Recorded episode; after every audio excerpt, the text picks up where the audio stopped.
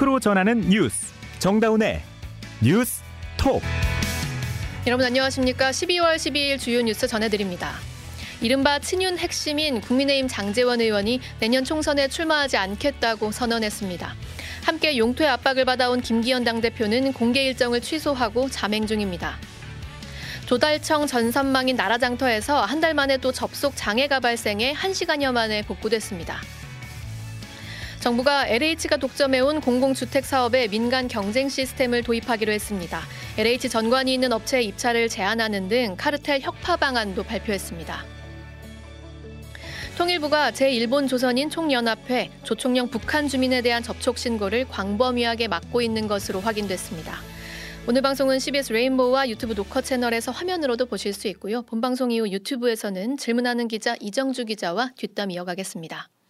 12월엔 약속 많죠? 지프도 약속 하나 할게요. 12월 한 달 올해 마지막 기회 지프 그랜드 피날레 그랜드 체로키를 6천만 원대로 추첨 한 명에게 500만 원 상당 하이엔드 스피커 전 차종 시승만 해도 선물이 수많은 수상 경력으로 검증된 SUV를 지금 바로 지프 전시장에서 시승해 보세요. 약속. 이른바 윤핵관의 대표 격이죠. 국민의힘 장제원 의원이 내년 총선 불출마를 선언했습니다. 최근 국힘 지도부와 윤핵관 그리고 중진들에 대한 희생 요구가 커진 상황에서 이 대상자, 대상자들 중에 처음으로 결단을 내린 건데요. 자세한 소식 정치부 서민선 기자 연결해서 들어봅니다. 서민선 기자. 네, 저는 여의도 국회의사당에 나와 있습니다. 네, 오늘 장재원 의원이 불출마 기자회견 했는데 현장 상황 어땠습니까? 아, 네. 오늘 장 의원은 오전 국회 소통관을 찾아 내년 총선에 불출마하겠다고 공식 선언했는데요. 어, 먼저 장 의원의 발언 함께 들어보시겠습니다. 운명이라 생각합니다. 저는 22대 국회의원 총선에 출마하지 않겠습니다. 역사의 뒤편에서 국민의힘의 촌성 승리를 응원하겠습니다.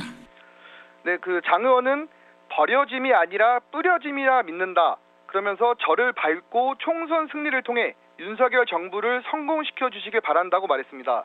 그 어제 저녁 장 의원이 페이스북을 통해서 이제 잠시 멈추려 한다는 글을 올리면서 불출마를 시사한 거 아니냐 이런 해석이 나왔는데요. 바로 다음 날인 오늘 오전에 공식 선언한 겁니다. 이 불출마의 자세한 내막도 좀 설명을 했습니까? 아, 근데 장 의원은 그 기자회견 직후에 별도 질문을 받지 않고 현장을 떠났는데요. 네네. 다만 이 과정에서 대통령 당선인의 비서실장을 맡은 순간부터 모든 각오를 해왔다면서 운명적이라고 본다고 말하기도 했습니다. 그 총, 내년 총선을 앞두고 당의 혁신과 승리를 위해 기득권을 내려놓겠다는 취지로 보입니다. 이 당내에서 나온 첫 불출마 선언인데 지금 반응은 어떻습니까? 네, 그 당과 윤석열 정부를 위한 용단이라며 환영의 목소리가 나왔습니다. 우선 그 윤재혁 원내대표의 발언을 함께 들어보시겠습니다. 당과 윤석열 정부의 성공을 위해서 본인이 뭐 희생하는 결단을 내렸다고 생각합니다. 네, 그리고 하태경 의원은 친윤 핵심과 당 지도부의 희생 없이 총선 승리는 어렵, 어렵다. 다 죽어가던 혁신의 불씨를 장재원 의원이 되살렸다고 하는가 하면 최재형 의원은 용단의 경의를 표한다고 추켜 세웠습니다. 이외에도 역시 장재원 의원이다. 멋진 결단을 환영한다. 총선 승리의 미랄이 될 것이다. 이런 평가도 있었습니다. 네, 이제 김기현 대표한테 눈길이 쏠릴 수밖에 없는데요. 이 김기현 대표는 지금 입장을 좀 냈습니까? 아, 그 김기, 어, 김기현 대표는 어제 최고위원회의에서 모든 기득권을 내려놓고 사직생의 각오로 국민의 목소리에 답해 나가겠다 이렇게 밝힌 바 있는데요. 그 이후에 현재까지 공식 선상의 모습을 드러내지 않고 있습니다. 원래 오늘 오후에 국민의힘 의원들과 함께 연탄 봉사를 가기로 예정돼 있었는데요. 어, 김 대표만 어, 이 일정을 돌연 취소했습니다. 그리고 어제 오전 최고위 이후에 현재까지 이틀째 자맹을 이어가고 있는데요. 어, 불출마 또는 대표직 사퇴 등을 두고 고심하는 것으로 보입니다. 네, 숙고를 이어가고 있는데 오늘 장재원 의원이 이제 불출마 선언을 했기 때문에 아무래도 김기현 대표가 받는 압박도 심해질 수밖에 없겠네요. 네, 그렇습니다. 오늘 그 불출마 장재원 의원의 불출마 선언 이후에 김 대표도 희생의 모습을 보여줘야 한다 이런 목소리가 당내에서 나오고 있는데요. 그 김병민 최고위원은 오늘 라디오에서 어, 장 의원의 불출마 사실을 거론하면서 김기현 대표도 이번 주 비슷한 결단을 해야 한다 이렇게 말하기도 했습니다. 그리고 그 이용호 의원은 김 대표를 향한 공개 서한을 통해서 불출마가 아닌 대표직을 내려놓아야 한다고 강조했고요. 그 김태흠 충남도지사 역시 지지율 하락을 막으려면 김기현 대표가 사퇴를 해야 한다 이렇게 촉구했습니다. 네, 여기까지 정치부 서민선 기자였습니다. 최근 국가 행정 전산망이 멈추는 사고가 연달아 벌어졌었는데요. 오늘 조달청 전산망인 나라장터가 한 달 만에 또 먹통이 돼서 이용자들이 불편을 겪었습니다. 권혁주 기자가 전해드립니다. 조달청 전자조달 시스템인 나라장터가 오늘 오전 접속이 지연되는 등 또 장애를 일으켰습니다. 오전 9시 27분부터 오전 10시 30분까지 1시간가량 나라장터 전산망 접속이 느려지면서 이용객들이 불편을 겪었습니다. 조달청은 장애 시간 동안 제출 마감 일시가 도래한 2,400여 건의 입찰을 오후 1시 30분까지 연기했습니다. 나라장터는 지난달 23일 오전에도 접속자가 몰리면서 1시간가량 사이트가 작동하지 않았습니다. 사이트 접속 지연은 과부하 때문으로 파악되고 있습니다. 조달청은 평상시에 하루 평균 11만 건의 입찰이 이루어지지만 연말에는 평상시에 5배가 집중되면서 과부하가 걸린 것으로 보고 있습니다. 서버를 관리하는 국가정보자원관리원은 오늘 접속 지원이 분산 서비스 거부, 즉 디도스 공격은 아닌 것으로 분석했습니다. 한편 정부는 오늘 오후 고기동 행안부 차관이 주재하는 행정전산망 개선 범정부대책 TF 실무회의를 열어 서버 안정화를 위한 인프라 개선 등 종합 대책 수립을 논의했습니다. 1월까지 대책을 내놓을 예정인데 실제 시행까지는 또 시간이 걸릴 수밖에 없어 일부 전산망 불안이 당분간 이어질 것으로 우려됩니다. CBS 뉴스 권혁주입니다. 여러분은 지금 뉴스다운 뉴스 정다운의 뉴스톡을 듣고 계십니다. 지난 4월 인천 검단 신도시 LH 아파트에서 주차장이 붕괴되는 사고가 있었죠. 이후에도 철근이 누락된 아파트가 잇따라 확인되면서 시민들의 불안감이 컸는데요. 오늘 정부가 그 후속 대책으로 LH 혁신 방안 그리고 건설 카르텔 혁파 방안을 내놨습니다. 자세한 내용 취재 기자 연결해서 들어봅니다. 자, 송경식 기자 오늘 국토교통부가 내놓은 LH 혁신 방안 주요 내용이 뭡니까? 네, 오늘 국토부의 발표는 LH에 집중된 과도한 권한을 제거하고 아, 건설산업 전반에 고착화된 카르텔을 척결하는 데에 중점을 두고 있는데요. 아, 언급하신 인천 검단 신도시 LH 아파트 주차장 붕괴 사고 그리고 아파트 철근 누락 등 LH의 후진 국형 부실을 바로잡, 바로잡겠다는 그런 설명입니다. 먼저 국토부는 공공주택 어, 공급 구조를 LH 중심에서 LH와 민간의 경쟁 시스템으로 재편하기로 했습니다. 아, 공공주택 공급은 아시다시피 그동안 LH가 독점했던 부분이었는데요. 네. 민간 건설사가 단독으로 공급하는 것도 가능하게 개선하겠다는 그런 얘기입니다. 아, 김우진 국토교통부 1차관의 발표 내용 먼저 들어보시겠습니다. 먼저 LH 중심의 독점적 공공주택 공급 구조에 민간과의 경쟁을 최초로 도입함으로써 새로운 공공주택 공급 구조로 바꾸도록 하겠습니다. 네, 공동주택의 품질 향상, 안전 확보를 유도하기 위해서인데요. LH가 자체 혁신을 하지 않는 경우 공공주택 공급을 민간 중심의 공급 구조로 전환하겠다는 내용도 담았습니다. 네, 그런데 공공주택 건설에 이제 민간이 들어오게 되면 분양가가 너무 뛰게 되는 건 아닌지도 좀 걱정이 되거든요. 네, 그렇죠. 아, 현재 LH가 공공주택을 하고 있는 이유 중에 하나가 바로 시세보다 분양가를 낮게 제공하는 그런 공공성의 역할일 텐데요. 예. 정부는 공공주택에 있어서 민간 경쟁 체계가 도입되더라도 민간의 역할은 LH의 역할과 똑같다고 강조하고 있습니다. 즉 분양가 상승은 없을 거란 얘기인데요. 아, 진연한 국토부 주택토지실장의 발표 내용 들어보시겠습니다. 가격은 어, 현재 말씀드린 대로 절대 현재 공공주택 분양가를 절대 오르지 않을 것이다. 라는 걸 다시 한번 말씀드립니다. 네, 즉 민간사는 LH한테 땅만 받아 어, 설계 시공 감리를 모두 전권으로 해서 자기 브랜드의 공공주택을 공급하게 되는 건데요. 정부는 여기에 주택기금을 저리로 지원하고 분양이 안 될 때를 감안해서 일정 부분을 매입 약정하게 되면 민간사의 리스크도 줄어서 공공분양 주택 가격이 오르지 않을 것이라고 설명하고 있습니다. 네, 그리고 LH가 이 설계와 시공 감리 권한을 다 독점하고 있어서 뭐 견제와 감시가 제대로 작동하지 않아서 이런 큰 문제가 벌어졌다. 주요 원인으로 네. 지적이 됐었는데요. 어, 이 부분 대책도 좀 나왔습니까?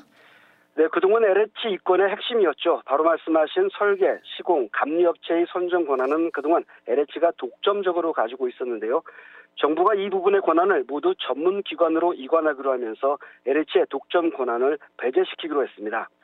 이에 따라서 설계 시공업체 선정은 조달청이, 감리는 국토안전관리원이 각각 선정하기로 했습니다. 또한 이권 카르텔 형성 기반을 근원적으로 해소하기 위해서 LH 퇴직자의 재취업 심사 대상은 2급 이상에서 3급 이상으로 그리고 기관 업무 심사 대상자는 1급에서 2급으로 각각 확대했습니다. 이어서 LH에서 2급 이상으로 퇴직한 전관이 퇴직한 지 3년 이내 재취업한 업체는 LH가 시행하는 입찰 참가를 제한하고요. 아, 그리고 3급으로 퇴직한 LH 전관이 재취업한 업체는 사실상 낙찰이 어려운 수준의 감점을 부과하기로 했습니다. 어, 한마디로 LH를 중심으로 한 카르텔을 완전히 끊겠다는 건데 네. 어, 또 다른 부실 시공 근절 방안도 있습니까? 네, 국토부는 공공주택에 대한 안전, 품질 검증을 강화하는 방안도 내놓았는데요. 제3자에 의한 설계 검증을 강화하겠다는 겁니다. LH가 설계하는 모든 아파트에 대해서 착공 전 구조 설계를 외부 전문가가 검증하도록 하고 구조 도면 등 안전과 직결되는 항목은 대국민 검증을 받을 수 있도록 공개하기로 했습니다. 또한 LH 현장에서 철근, 배근 누락 등 주요 안전 항목을 위반한 업체는 일정 기간 LH 사업 수주를 제한하는 원스트라이크 아웃제도 도입하기로 했습니다. 네, 그런데 LH만이 아니라 지금 건설 산업 전반에 걸친 이권 카르텔도 이제 문제로 지적이 됐었는데요. 네. 네, 이 부분은 어떻게 개선됩니까? 네, 소위 설계와 시공 감리에서 얽히고 설킨 카르텔을 깨겠다는 건데요. 먼저 허가권자인 지방자치단체가 감리를 선정할 수 있는 건축물 대상을 현행 주택에서 다중이용 건축물까지 확대하고요. 감리자를 국가가 인증하는 국가인증 감리자 제도와 어, 감리 업무만 전담하는 감리 전문 법인도 도입하기로 했습니다. 아, 또한 부실 설계를 방지하기 위해서 현재 건축사가 작성하고 있는 구조 등에는 구조 기술사가 작성하도록 작성 주체와 책임도 명확히 했습니다. 아, 특히 불법을 저지른 건설사에는 최대 5배 징벌적 손해배상도 부과하기로 했습니다. 자, 그러면 지금까지 LH가 가지고 있었던 이런 막강한 권한들은 언제 전문기관으로 넘어가게 됩니까? 네, 조달청의 설계 시공업체 선정 권한은 바로 시행이 가능합니다. 아, 또한 국토안전관리원의 감리업체 선정도 마찬가지고요. 아, 다만 공공주택을 민간에 확대하는 것은 LH 법을 고쳐야 하는데요. 정부는 내년 상반기까지 개정을 완료해서 추진한다는 계획입니다. 네, 지금까지 손경식 기자였습니다. 44년 전 오늘이죠. 12월 12일에 벌어진 사태를 다룬 영화 서울의 봄이 흥행 가도를 달리고 있습니다. 영화로 당시 역사를 접하게 된 젊은 세대들이 큰 공감을 표하면서 전두환 씨 비자금 회수 등 아직 미결 상태인 문제도 다시 떠오르고 있습니다. 김정록 기자가 전해드립니다. 영화 서울의 봄이 어제자로 누적 관객 수 700만 명을 돌파할 만큼 주목을 받고 있습니다. 영화를 본 시민들마다 12.12 사태 당시 상황에 대해 놀라움과 분노를 감추지 못합니다. 우선 되게 보는 내내 엄청 답답해서 실제로 막 가슴 치면서 봤거든요. 정말 막무가내로 정권을 뺏기도 했구나. 그래서 좀 많이 놀랐어요. 전두환이 쿠데타를 했고 체계화가 이제 집권하고 있던 정권을 뭐 뒤집었다. 뭐 그 정도로만 알고 있었는데 좀 전반적인 상황에 대해서 디테일한 묘사가 이루어져서 많이 알게 된 것 같아요. 심지어 오늘 부산대학교에는 아직 오지 않는 봄을 기다리며라는 제목의 대자보가 붙기도 했습니다. 학생들은 대자보에서 신군부들이 제대로 처벌받지 않고 부와 권력을 거머쥐며 살아갔다는 것이 씁쓸하기도 하며 분노가 치밀어 오르기도 한다고 비판했습니다. 이렇게 영화가 흥행하면서 12.12 사태 당시 신군부 독재 정권과 그들의 현재 상황에 관심이 쏠리고 있습니다. 비록 역사적 단죄가 이뤄졌다고는 하지만 군부 독재 시절이 우리 역사에 남긴 상처는 아물지 못하고 있기 때문입니다. 오늘 더불어민주당과 5.18 민주유공자 유족회 등은 전두환 씨의 비자금 회수를 위해 전두환 추징 3법 통과를 촉구했습니다. 영화의 흥행세가 계속되면서 해묵은 옛일만 같았던 역사에 꼬인 실타래가 다시 풀려갈 수 있을지 주목됩니다. CBS 뉴스 김종록입니다. 통일부가 제1본 조선인 총연합회, 조총련과 이들이 일본에서 운영하는 조선학교에 대한 시민단체 등의 북한 주민 접촉 신고를 최근 무더기로 거부한 사실이 드러났습니다. 김영준 기자가 단독 취재했습니다. 일본군 위안부 연구자 우준하 씨는 지난 8월 통일부에 낸 북한 주민 접촉 신고를 거부당했습니다. 1975년 일본에서 피해를 폭로한 배봉기 할머니 연구를 위해 지난 6월 조총련 관계자를 만나겠다며 신고했고 이메일 등 간접 접촉은 허용했는데 인터뷰가 제대로 됐는지 내용 확인을 위해 한 번 더 신청하니 거부를 당한 겁니다. 엄중한 남북관계 상황 등을 이유로 댔지만 6월과 8월의 남북관계는 별로 다르지 않고 학술 연구를 위한 접촉까지 거부한 것은 과도하다는 비판이 나옵니다. 이뿐만 아니라 제일동포와 조선학교를 다룬 다큐멘터리 감독, 조선학교를 지원하는 시민단체 등에게 잇따라 공문을 보내 과거 접촉 내역까지 경위서 제출을 요구하고 있는 사실도 확인됐습니다. 통일부 당국자는 오늘 기자들과 만나 교류 협력을 원천적으로 막거나 모든 것을 통제하는 게 아니라 법적인 신뢰를 높이기 위한 차원이라 설명했습니다. 하지만 시민단체와 영화감독, 연구자 등은 현실적으로 불가능에 가까울 뿐만 아니라 통일부가 과도하게 교류를 맡고 있다며 비판하고 있습니다. 다큐 나는 조선 사람입니다. 제작자 조은성 감독입니다. 한국 국적인 사람이 북한 주민을 만나는 거에 대해서 이거는 법률 위반 소지가 있으니 이거에 대해서 해명을 하라고 하는데 저희가 다큐를 찍을 때 뭐 감독님 아시겠지만 우리가 만나서 조청년 갭니까라고 여쭤보지 않거든요. 더욱이 2020년 통일부가 더불어민주당 김홍걸 의원실에 보낸 답변서에는 조선학교 지원이 실정법에 저촉되는지 묻자 해당 사항 없다고 답변한 내용이 그대로 남아 있습니다. 해방 이후에도 일본에 남은 조선적 동포들의 아픔은 80년 가까이 계속되는데 정부가 문제 해결보단 단속에 더 무게를 둔다는 비판이 제기되고 있습니다. CBS 뉴스 김영준입니다. 윤석열 대통령이 3박 5일 동안의 네덜란드 국빈 방문 일정을 시작했습니다. 이번 방문에선 네덜란드와의 반도체 협력이 반도체 동맹으로 관계가 격상될 전망입니다. 네덜란드 암스테르담에서 곽인숙 기자가 보도합니다. 네덜란드 공군기들의 호위 속에 암스테르담에 도착한 윤석열 대통령이 3박 5일간의 국빈 방문 일정에 돌입했습니다. 1961년 수교 이후 첫 국빈 방문입니다. 첫 일정은 동포들과의 만찬 간담회였습니다. 한국과 네덜란드는 자유와 법치라는 이런 가치를 공유하면서 경제 협력을 확대해 왔고 작년에는 양국 교육액이 역대 최대인 160억 불에 이르렀습니다. 윤 대통령은 이번 국빈 방문을 통해 우리가 가장 관심을 가지고 있는 것은 반도체 분야라고 강조했습니다. 이번 방문을 계기로 한국과 네덜란드의 반도체 협력은 이제 반도체 동맹으로 관계가 격상되게 될 것입니다. 오늘은 공식 환영식과 전쟁 기념비 헌화 등 본격적인 국빈 방문 일정이 진행됩니다. 전 세계에서 유일하게 반도체용 극자외선 노광 장비를 생산하는 기업인 ASML도 방문합니다. 외국 정상으로서는 처음으로 클린룸을 시찰할 계획입니다. 네덜란드 국왕과 함께 삼성전자 이조용 회장, SK그룹 최태원 회장도 동행합니다. 암스테르담에서 CBS 뉴스 곽인숙입니다. 이른바 악마의 무기로 불리는 백린탄. 이스라엘이 이 무기를 지난 10월 레바논 공격 때 사용한 것으로 드러났습니다. 이스라엘은 과거에도 백린탄을 여러 번 사용한 적이 있는데요. 특히 미국산인 것으로 밝혀지면서 미국 내에서도 논란이 뜨겁습니다. 권민철 기자입니다. 하마스와의 전쟁이 한창이던 지난 10월 중순 이스라엘군은 또 다른 무장정파 헤즈볼라의 참전을 막기 위해 북쪽의 레바논 거점을 공격했습니다. 국제 엠네스티는 당시 이스라엘이 백린탄을 사용했다고 주장했습니다. 주로 연막용으로 사용하는 백린탄은 꺼지지 않는 성질 때문에 불꽃이 몸에 닿으면 뼈까지 녹일 정도로 무시무시해 사용처가 제한되어 있는 악마의 무기입니다. 그런데 미국 워싱턴 포스트가 해당 공격 지점에서 발견한 백린탄 세 발의 잔해를 오늘 공개했습니다. 특히 1년 번호 등을 통해 이 백린탄이 89년과 92년 미국에서 생산된 것임을 확인했습니다. 보도를 접한 미국 정부는 우려를 나타내며 법적 문제가 있을 수 있음을 내비쳤습니다. 국무부 매튜 밀러 대변인입니다. 우리가 다른 나라 군에게 백링탄 같은 품목을 제공할 때는 이런 합법적인 용도로만 사용하고 전쟁법을 준수할 것이라는 완전한 기대하에서 제공합니다. 더 심각한 문제는 이스라엘의 백린탄 사용이 이번뿐이 아니라는 데 있습니다. 82년과 2006년 레바논 전쟁 때도 사용해 국제적 비난을 산 바 있습니다. 이번 가자지구 전쟁 때 그리고 과거 수차례의 가자지구 공격 때도 백린탄을 사용했다는 시비가 끊이질 않았습니다.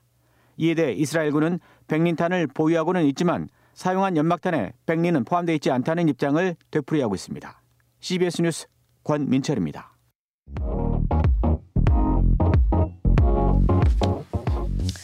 최근 요소수 수급 불안 사태의 정전 사태 그리고 민성, 민생과 관련된 사건 사고들 끊이지 않고 있는데요. 이 사건들을 관할하는 부처 주무부처 산업통상자원부입니다. 그런데 이 와중에 내년 총선에 산업부 수장인 박문규 장관 차출한다는 설까지 나오고 있죠. 지난주에 이어서 이정주 기자가 이 부분에 대한 이야기 조금 더 들고 왔습니다. 이정주 기자 어서 오세요. 네, 반갑습니다. 산업부 이정주입니다. 네, 산업부 장관 총선 차출설 저희가 지난주에 좀 다뤘었는데 또 어제 또 관련 이슈가 있었습니다. 이 박문구 장관이 지금 차출이 거론되고 있는 수원 같은 지역에 음. 박지성 축구 선수 축구 선수 박지성 선수가 영, 영입설이 나왔는데 어떻게 될 겁니까?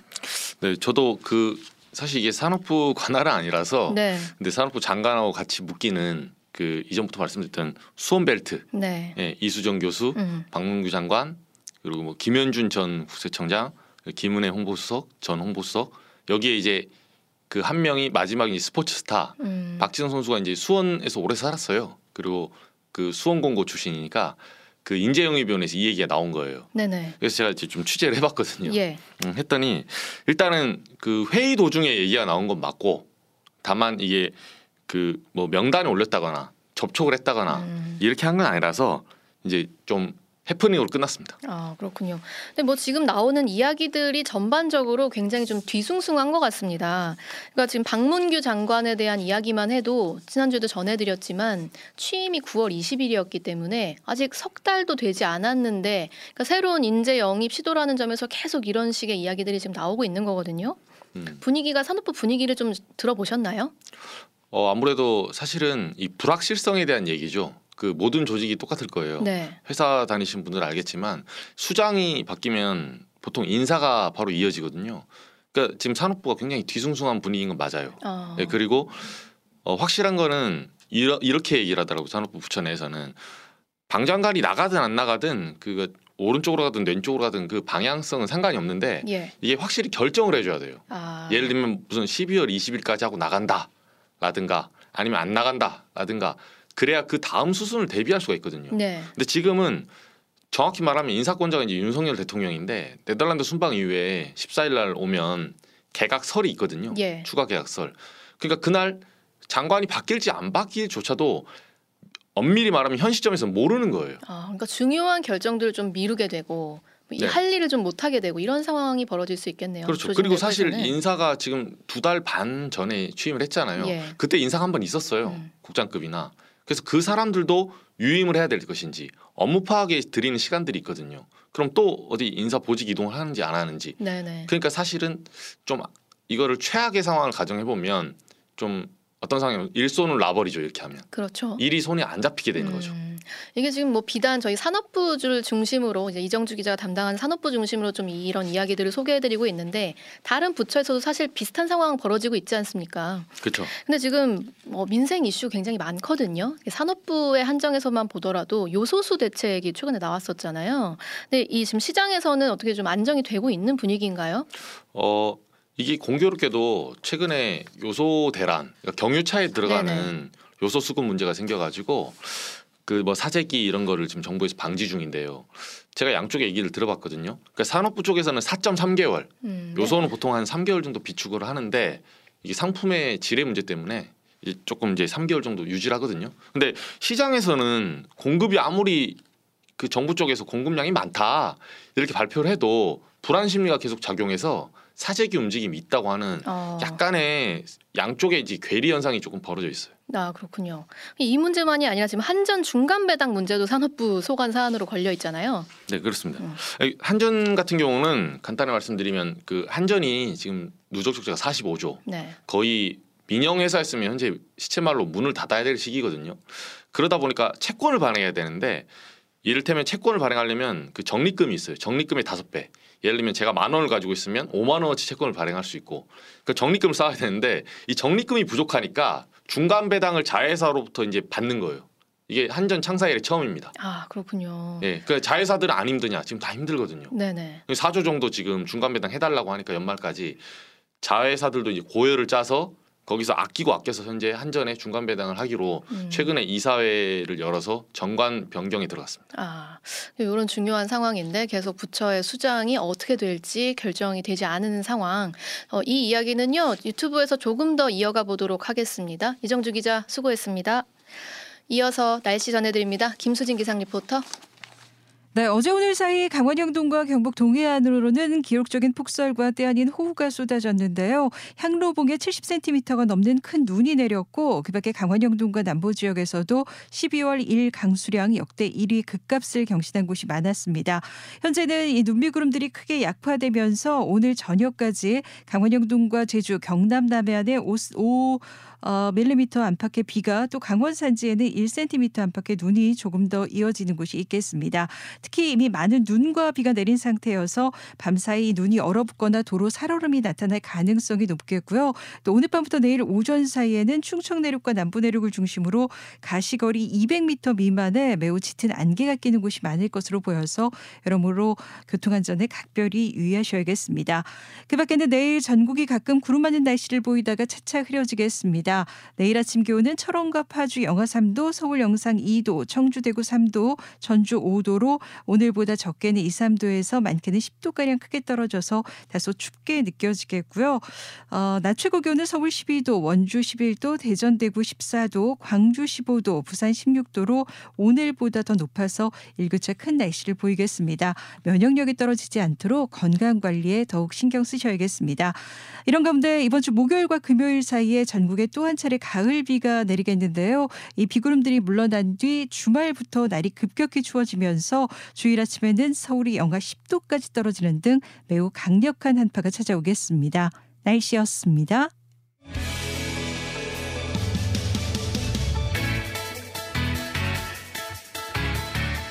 박문규 산업장관의 수어 차출설에 이어서 때 아닌 박지성 선수 영입, 영입설까지 민생은 잊히고 국정이 총선을 중심으로 돌아가는 상황입니다.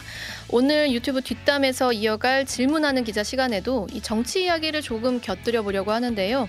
본방송 이후에 유튜브 노커 채널로 넘어오셔서 이정주 기자가 이 상황을 취재하고 지켜보면서 던진 질문들 함께 들어보시길 바랍니다. 오늘 정다운의 뉴스톡은 여기까지입니다. 여러분 고맙습니다.